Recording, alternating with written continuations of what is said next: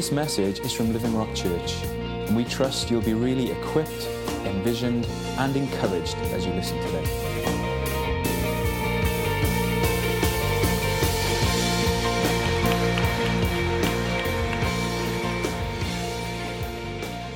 Thanks, Rich. It's great to be together, isn't it? If you have a good look around the room, nice full, nice full room this morning. Some um, new faces. We're really blessed to see you. And um, you might think I've lost the plot where I, when I ask you to turn this morning to somewhere I've never asked you to turn in the Bible before. If you would turn with me, please, to the blank page between the Old Testament and the New Testament.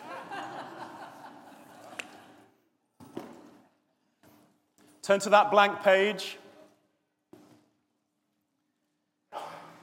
and uh, have a look at it. I assume your Bible has a blank page. This, this, can I just say, this is further proof that you need to bring a proper Bible to the meetings. Put those screens away, bring a Bible. I'm only half joking. Bring a Bible.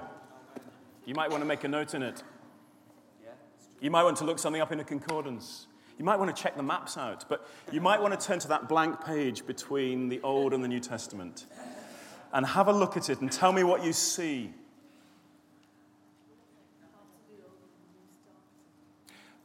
The end of the Old and the start of the New is what Pauline sees. I like that. Good. You have no blank page, but there's a sense of something's about to continue. Okay. Don't be shy. It's not a trick question. Somebody sees nothing. Has a a leaf on it. Okay, that's nice. God's going to do a new thing. Well, you, you, can see all those things. I tell you what I see. I see um, a blank canvas and a new year that is full of immeasurably more than we could ask or imagine. Um, and I think a blank canvas plus an omnipotent, limitless God must mean that there's the realistic possibility that this year anything can happen in our church. Um, we're not looking into uh, something that's completely unknown. We're looking into a year of favor. We're looking into numerous, yet to happen miracles. Numerous provisions of God waiting to be provided. Numerous breakthroughs, salvations, healings. We're looking forward and we have a blank canvas, and I'll come back to that in a moment, to the amazing, awesome things that God wants to bring about this year. And um, although Matthew comes next, actually the first gospel written was Mark. Mark is the earliest gospel. And if you turn to Mark now, because it is as if Mark starts with a blank canvas and um, an omnipotent, limitless God and displays for us and, and shares with us and paints a picture for us of the things that can re- realistically happen with a blank canvas and an unlimited, powerful God. We're going to read Mark 1 together, and uh, I want you to see how Mark starts to fill in the canvas, how Mark starts to fill in the blank, how Mark starts to describe for us what can happen when we are confronted with a God who is without limit. So we'll read Mark 1 together. It's quite a long chapter, um, but here we go. I'm reading from the Holman the beginning of the gospel of Jesus Christ, the Son of God. As it is written in Isaiah the prophet Look, I am sending my messenger ahead of you who will prepare your way. A voice of one crying out in the wilderness, Prepare the way for the Lord, make his path straight. John came baptizing in the wilderness and preaching a baptism of repentance for the forgiveness of sins.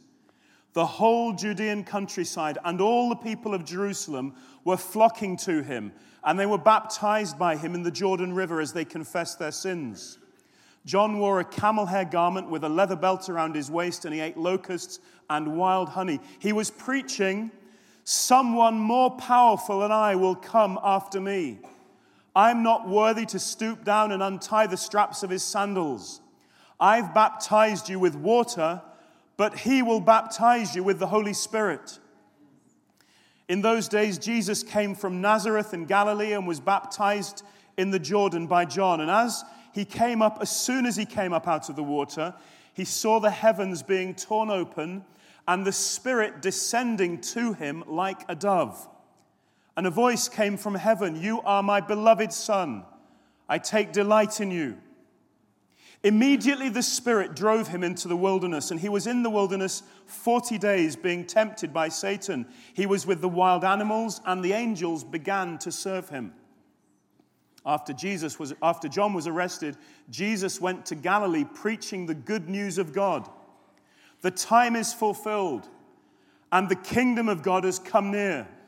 Repent and believe in the good news. As he was passing along by the Sea of Galilee, he saw Simon and Andrew, Simon's brother. And they were casting a net into the sea since they were fishermen. Follow me, Jesus told them, and I will make you fish for people.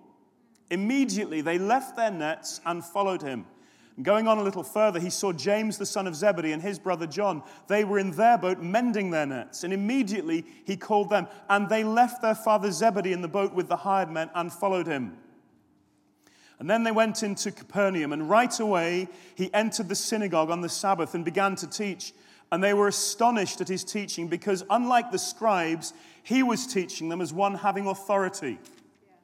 And just then a man with an unclean spirit was in their synagogue. He cried out, What do you have, what have you to do, uh, what have you to do with us, Jesus, Nazarene? Have you come to destroy us? I know who you are, the Holy One of God. But Jesus rebuked him and said, Be quiet and come out of him. And the unclean spirit convulsed him, shouted with a loud voice, and came out of him. And then they were all amazed, so they began to argue with one another, saying, What is this? A new teaching with authority. He commands even the unclean spirits, and they obey him. His fame spread throughout the entire vicinity of Galilee. As soon as they left the synagogue, they went into Simon and Andrew's house with James and John. And Simon's mother in law was lying in bed with a fever, and they told him about her at once. So he went to her, took her by the hand, and raised her up. And the fever left her, and she began to serve them. And when evening came after the sun had set, they began bringing to him all those who were sick and those who were demon possessed. The whole town was assembled at the door, and he healed many who were sick with various diseases, and he drove out many demons. But he would not permit the demons to speak because they knew him. Very early in the morning, while it was still dark, he got up, went out, and made his way to a deserted place and he was praying there. Simon and his companions went searching for him, and they found him and said, Everyone's looking for you. And he said to them, Let's go on to the neighboring villages so that I may preach there too. This is why I've come. So he went into all of Galilee, preaching in their synagogues and driving out demons. And then a man with a serious skin disease came to him, and on his knees he begged him, If you are willing, you can make me clean. Moved with compassion, Jesus reached out his hand and touched him. I am willing, he told him. Be made clean. And immediately the disease left him and he was healed. And then he sternly warned him and sent him away at once, telling him, See that you say nothing to anyone, but go and show yourself to the priest and offer what Moses prescribed for your cleansing as a testimony to them. And yet he went out and began to pro- proclaim it widely and to spread the news, with the result that Jesus could no longer enter a town openly, but he was out in deserted places and they would come to him from everywhere. There's so much action in there, isn't there? 45 action packed verses. John prepares the way. Jesus is baptized and the Holy Spirit comes to him. Jesus is sent into the wilderness and tempted. John is arrested. Jesus begins preaching. Simon and Andrew follow Jesus. James and John follow Jesus. Jesus teaches with great authority. Jesus frees the man with the unclean spirit. His fame spreads throughout Galilee. Jesus heals Peter's mother in law. Jesus heals and delivers the whole town. Jesus prays in a deserted place. Jesus moves to the other villages. Jesus heals a leper. People come to Jesus from everywhere. And what we have here is an explosion of good news. A gospel explosion. Mark starts with a blank canvas. He takes up that blank page, as it were, between the Old and the New Testaments. He starts with a blank canvas and with a limitless God. And he tells the story in his own fast paced, breathtaking way. And soon the blank canvas begins to be filled in with huge, vibrant, full color images, pictures, stories of good news, of what happens when the gospel is unleashed, life in all its fullness. This chapter, this whole book, this whole gospel, this whole New Testament is an explosion of life. We just got to look at the people. We've got to hear the sounds. We've got to get, get a sense of the sights and the textures that are depicted. We've got to look at the background and look at the detail in the foreground.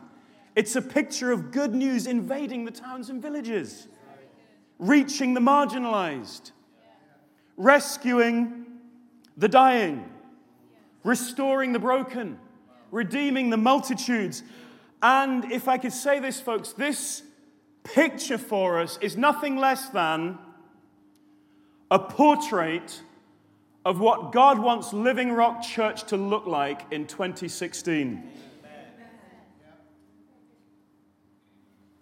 This is to be a portrait of us this year.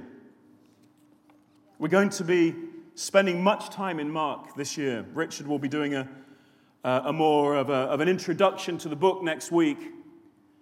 But I'd like us just to, to look at this first chapter. I'd like you to, as it were, come a bit closer. Come closer. Have a good look because there's some really key things in here that I believe we've got to take note of for this year ahead.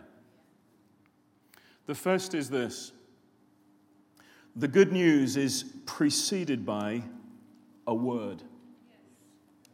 Go right back to the beginning, Mark 1. The beginning of the gospel of Jesus Christ, the Son of God. There's a parallel there between Genesis 1 1. In the beginning. In the beginning. I know, I think the New Living Translation doesn't put it quite like that, but the New International also talks about the beginning of the gospel. This is the beginning of the gospel. And Mark wants us to know how it all started. Mark wants to take us right back to the beginning. And, and the beginning of the gospel, according to Mark, is a prophetic word. The beginning of the gospel of Jesus Christ, the Son of God, as it is written in Isaiah the prophet. Or in the New Living, it says it began just as the prophet had announced, had written. The good news, the gospel, is announced in advance and preceded by a word.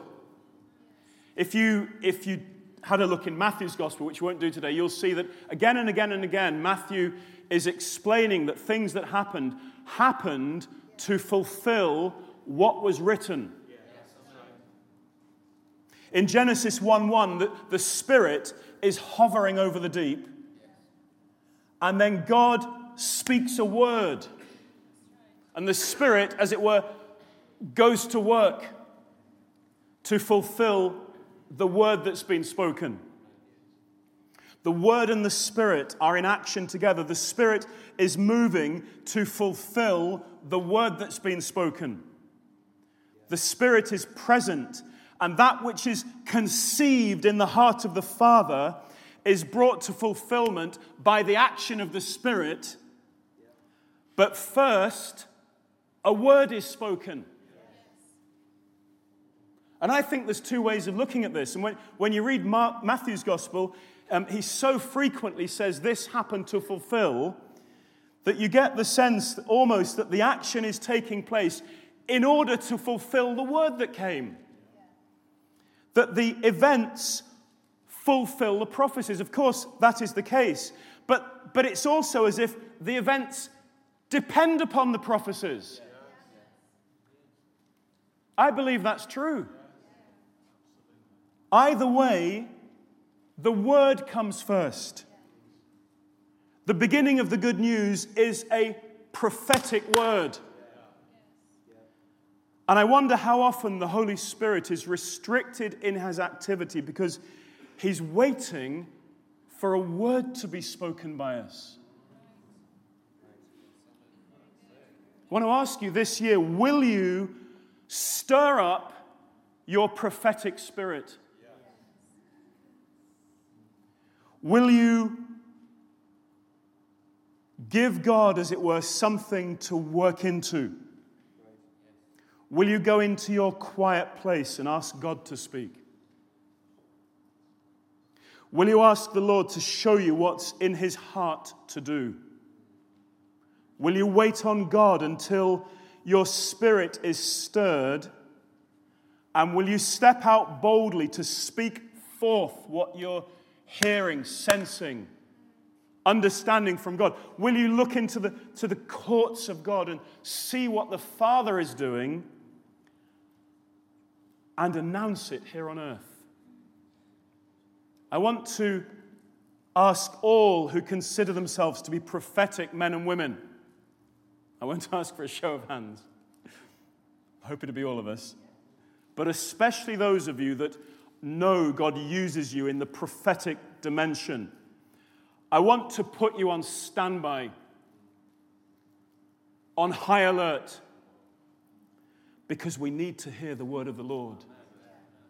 Not talking about our imaginations, not talking simply about words that bring encouragement. I'm talking about the word of the Lord that is not vague, but precise, that is particular, the word that's crackling with life, the word that comes from the throne room, the word that, that goes deeper and takes us deeper. I want to put you on standby, men and women, to hear God and ask Him for details that we can lay hold of together. I think this year, if we want to be part of a gospel explosion, we can, as it were, hasten the activity of God by laying hold of his, of his heart and his purpose and by speaking about it and creating the framework upon, up, into which God will be pleased to move. I'm not saying God can't do it however He wants. I'm just saying there's a pattern in the scriptures. God moves to fulfill His word. That's good news. The good news also is that we're baptized in the Spirit. Mark 1:8 he says I've baptized you with water but he will baptize you with the Holy Spirit.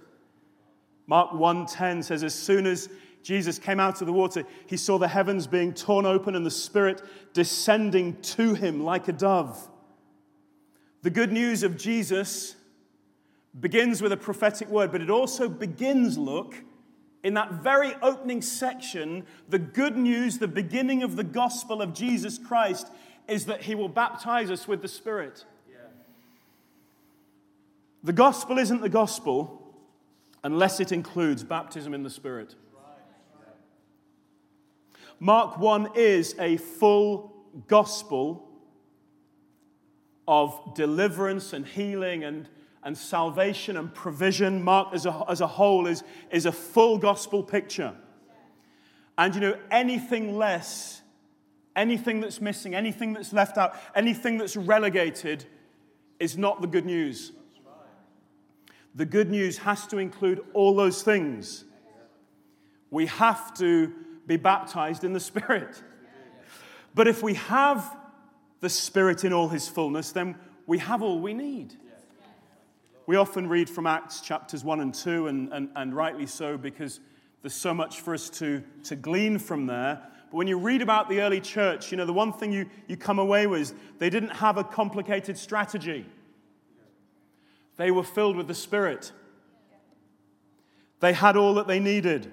When we present our plans and goals on the 20th of, of, of um, this month, Wednesday the 20th, a week on Wednesday, and we would really like a room this full, if not more, on Wednesday the 20th. We'd like you to make arrangements to get babysitters arranged, to do whatever is needed to be there, because we're going to be talking together to the church family about all that's coming up in the year. But, but just to say this, whatever plans, goals, dreams we may have, if we ain't filled with the Spirit, they're meaningless, powerless, valueless.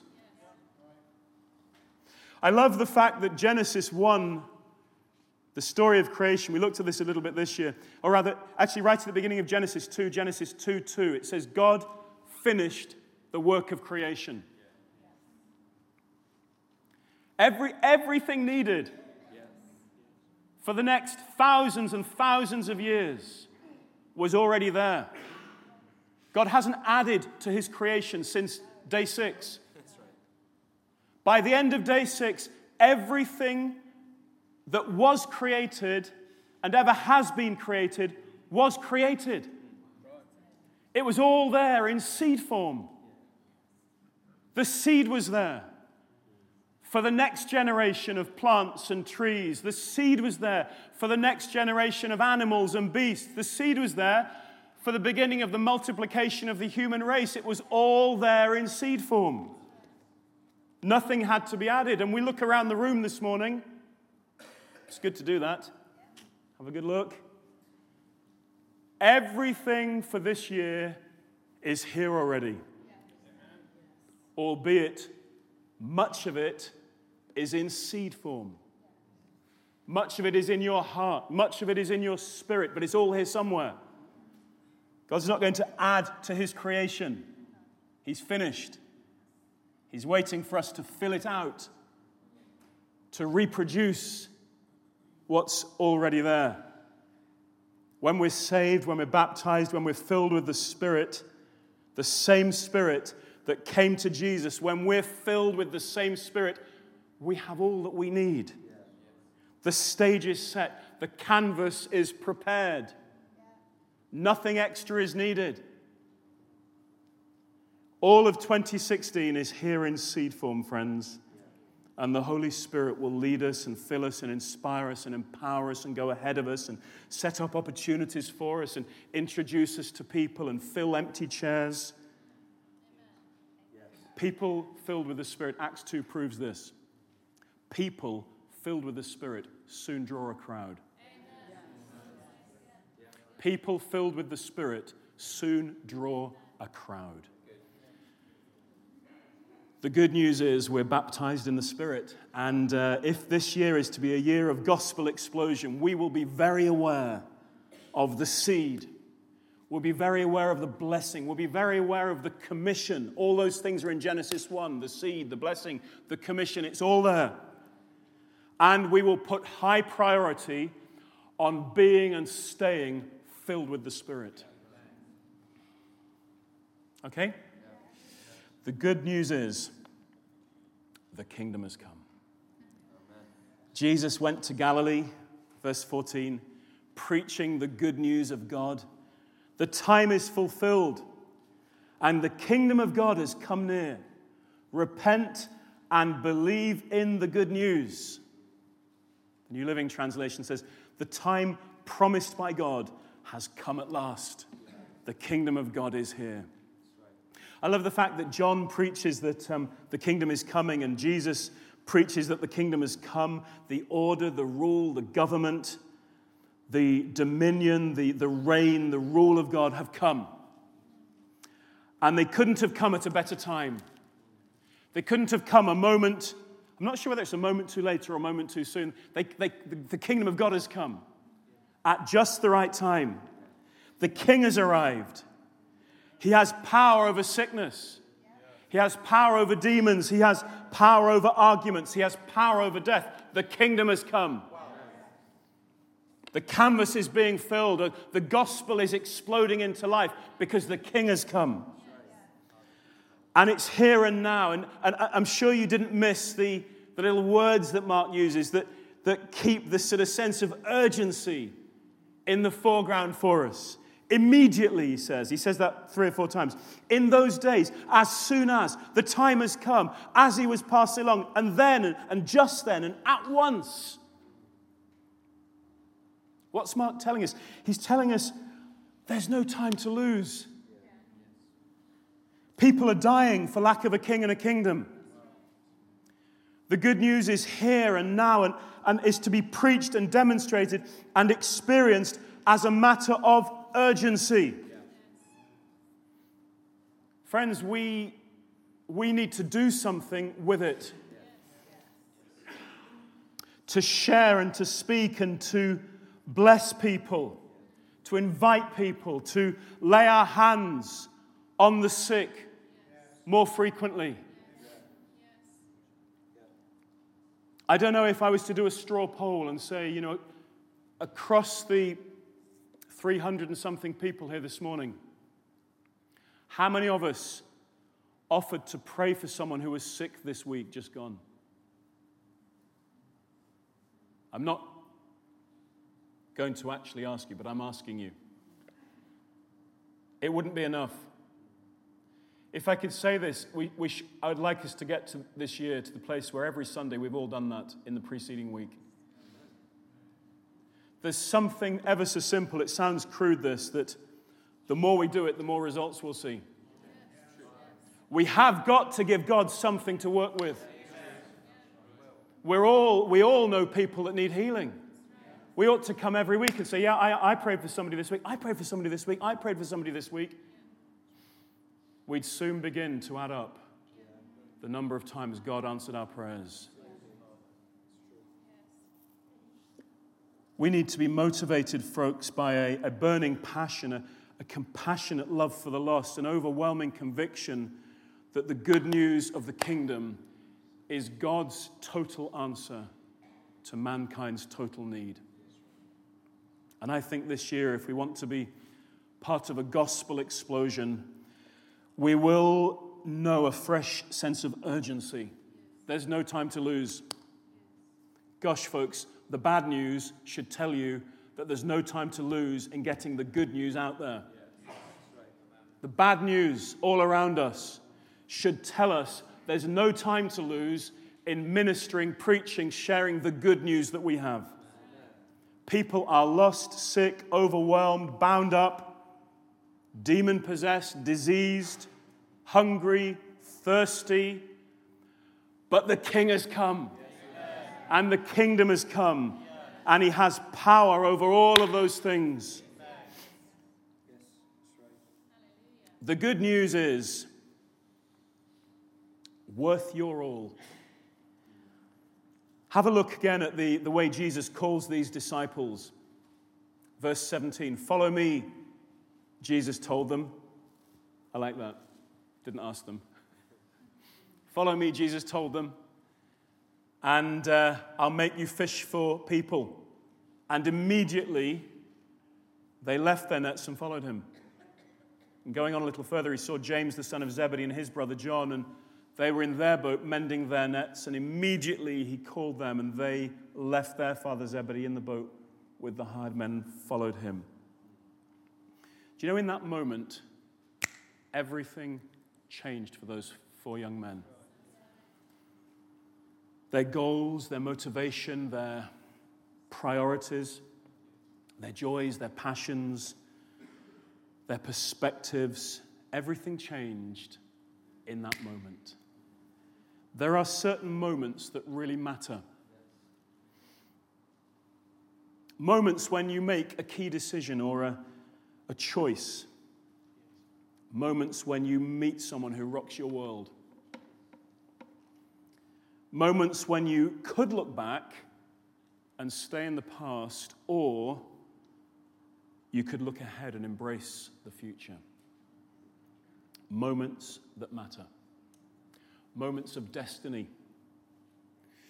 And I believe many of us will face such moments this year where decisions and choices will have major repercussions. They're the what happens next moments. We must choose well in those moments. Choose to follow Christ. Choose to be with his people. Choose to embrace all he has for us. He's worth your all, your everything, your wholehearted commitment. These disciples, if you note, were called whilst they were busy doing what they normally did. They weren't sort of um, waiting to be hired, waiting for their big moment, you know, despising the nets. Because really, you know, God has a bigger plan for my life. They weren't doing that. They were just busy doing what. That's why He called them. I think they're workers. I think they're grafters. I think they'll get on with things. Don't hang around waiting for your big, big, glamorous moment. Just get stuck in where you are. Enjoy serving Him where you are. The kingdom has come. And if we want to be part of a gospel explosion this year, we will embrace our mission together with a, with a fresh passion and vigor and commitment and give Him our all. Do you know the good news is your family really matters? The good news is your family really matters. Chapter verse 30 says Simon's mother-in-law was lying in bed with a fever and they told him about her at once. So he went to her and he, he took her by the hand and he raised her up and the fever left her and she began to serve them. It's great, isn't it? The first healing in the first gospel is Simon's mother in law. And it's a disciple's immediate family. And it puts family impact right in the heart of the good news. Your natural family really matters to God, to Jesus. Don't give up in your prayers for them. He loves them, He longs for them more than you could know. And this year, let's believe together for family members to be saved and healed and, and drawn into the church family. And you know, this spiritual family, this church family also really matters to God. I was reading um, early chapters of Genesis last week, and in Genesis 4, where um, Cain um, is cursed because of his, his murder, it says, God says, as part of the curse, I'm going to make you a restless wanderer. You know, wandering around is not a virtue, it's a curse. God doesn't want us wandering around without family, without spiritual connections, doing our own thing, being Lone Ranger Christians. God doesn't want that. That's not a virtue. God wants to join us to a family. And I just want to say if, if you've been wandering but have found a family, get stuck in. God wants you joined, stuck in together. I think this year, if we want to be part of a gospel explosion, we will be praying for our families and we'll be seeing God do great things amongst them. You believe that? Yes. Amen. I love these messages. I haven't told you how many points I've got. You're all wondering, aren't you? It's single digits, okay? The next one is this the good, the good news is powered by prayer. I guess you didn't miss that. After all that activity, well, in between all that activity and all that activity, Jesus is found while it's still dark, early in the morning, up on his way to a deserted place and he's praying there. We have many strengths in this church, but we also have areas that need strengthening. And prayer is one of them. We don't always rush to gather for prayer. There's a holding back sometimes, there's a, there's a greater urgency about other things we're keener to arrange babysitters for social events. And that's not right. That's not part of the gospel explosion. The social events are fine, there's nothing against those. But what we don't see on this canvas that Mark's about to paint for us is a lack of prayer. When you read about the early church in Acts 2, the church of miracle, sign, and wonder, the church uh, that had favor with the community, the church that was devoted to sound doctrine, the church where there was awe, the church where people were saved and added every day, you find they were devoted to prayer. And I just simply want to say this year, if we want to be part of a gospel explosion, prayer must become an even greater passion, burden, and priority for us than ever before. I'm sure you will all pray with me and say amen to that. The good news is for all the villagers. Isn't that great that uh, just, just after um, Simon comes to find Jesus and he's praying and he says, he says, Lord, there, um, uh, everybody's looking for you. And he says, Yep, let's go to the next place. let's move on. He said, Let's go on to the neighboring villages, or the nearby villages, or the other towns, so that I may preach there too. This is why I have come. Um, this is really significant. Jesus um, commands us to love our neighbor as ourselves. But also, we have to have a love for our neighboring villages, towns, other places. Jesus came for the other places. His gospel was for the whole world. It goes on to say, so he went into all of Galilee. He was a man on a, on a mission to this whole region. And um, that means for us, folks, we, we can never be static. We can never, uh, want, you can never think we've, we've, we've gone as far as we can go. We're here to go into all the towns and villages. Uh, and that mission has, years later, has only just begun. This year, we are very specifically going to be extending our reach into Coalville and the villages around that northwest Leicestershire area. This year, we've got good news for the place where you live and the place next door. I'm going to ask for us to pray at the end for certain specific things around that.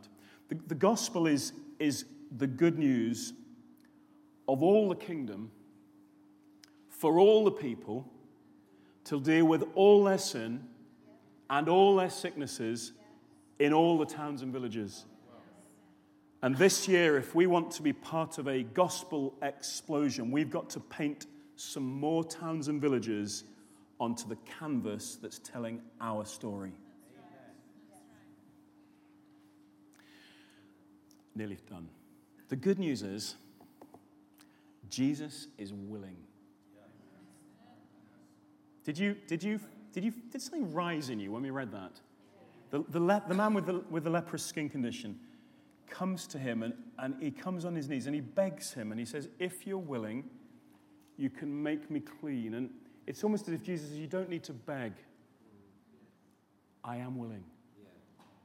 And, um, and Jesus reached out his hand and touched him. I am willing, he told him, be made clean. Or rather, as to say, moved with compassion, verse 41, Jesus reached out his hand, touched him. I am willing, he told him, be made clean. Church, let's be of no doubt whatsoever. Jesus is willing to heal, to cleanse, to set people free, to save people. Jesus is moved with compassion, even when we're not.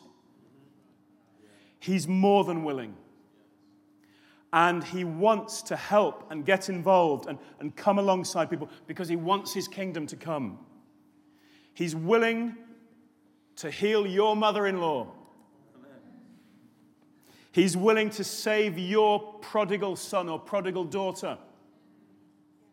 He's willing to move with power through Hinckley and through Tamworth, here in Stoney Stanton and in, and in Coalville and in Market Harborough, Jesus is willing to move with power because that's what He's here for. That's why I came. Don't lock me into something smaller than I came for. Don't keep me here in this place. I came for all of Galilee.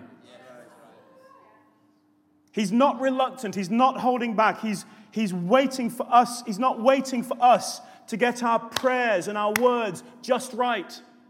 Jesus doesn't respond to you know, accurate wording, he responds to moved hearts and faith. And this year, if we want to be part of a gospel explosion, let's be brimming with confidence concerning the Lord's willingness to heal and save and set free and restore people here, there, and everywhere. Finally, the good news is really good news. Just look at the, the last few words of that chapter. He's, he's, he's, because this man didn't do what he asked him, or what he sternly warned him, not to say anything yet.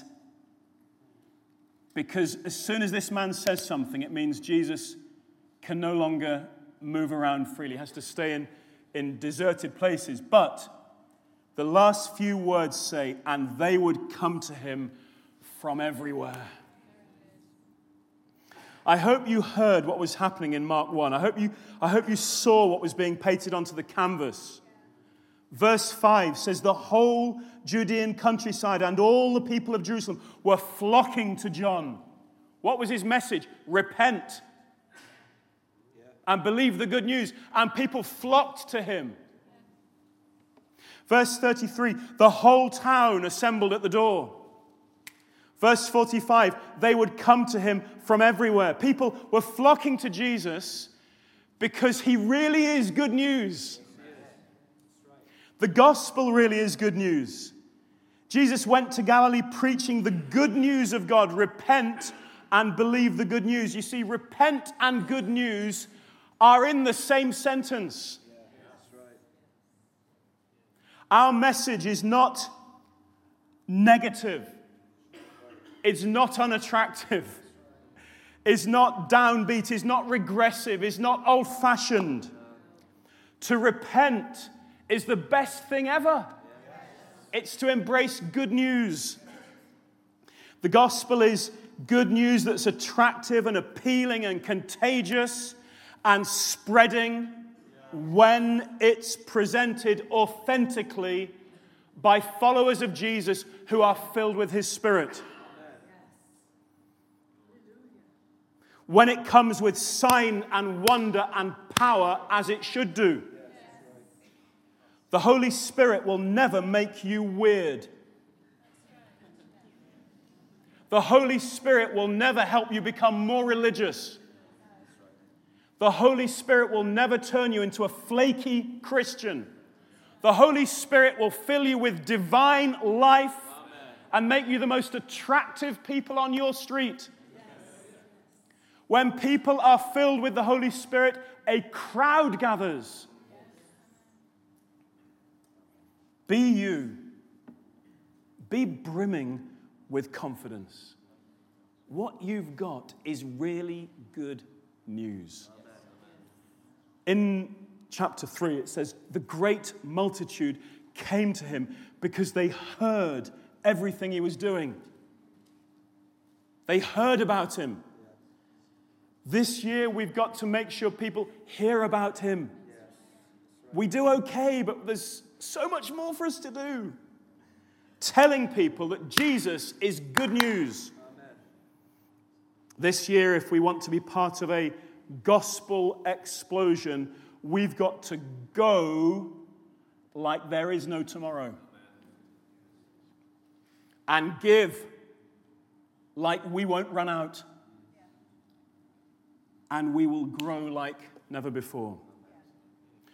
As I um, think about this new year, it, it lays before us as it were, um, unoccupied, unfilled, as yet unfulfilled.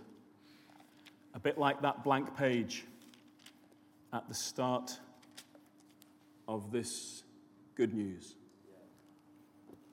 But it's destined to be a year of favor with numerous yet to happen miracles, with amazing things waiting to happen. Friends, we have all that we need.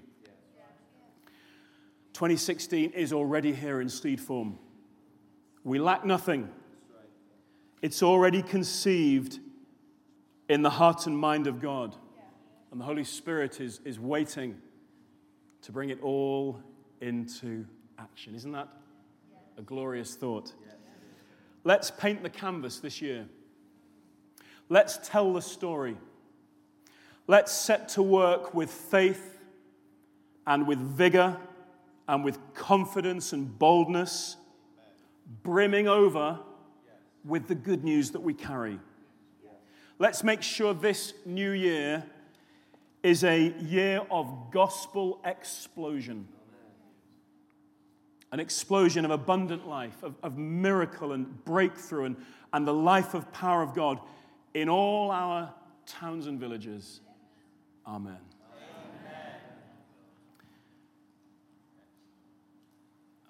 Lord Jesus, we want to thank you. You are all we need. And Lord, in a sense, we're all you need. You've done it all and you've left everything now in our hands.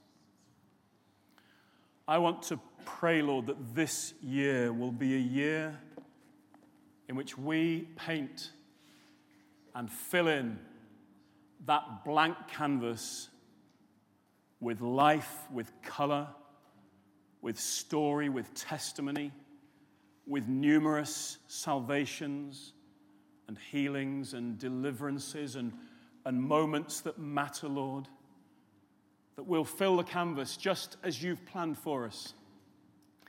Lord, that nothing that's already conceived in your heart for us this year, nothing will fall to the ground, but we'll lay hold of all of those things. Want to pray, Lord, that we will be faithful to give you our all this year. And to find, Lord, that you open doors for us, you go ahead of us, you fill us with your spirit, and you make all these things possible. I want to thank you, Lord, this morning that the blank canvas plus the omnipotent God sets us up. The stage is set, Lord, for the greatest year of our lives. And we give you thanks in advance, Lord, for all that you want to do. Amen.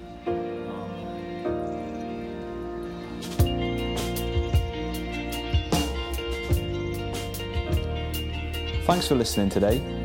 For more information about Living Rock Church and for more great teaching, visit www.livingrockchurch.org.uk.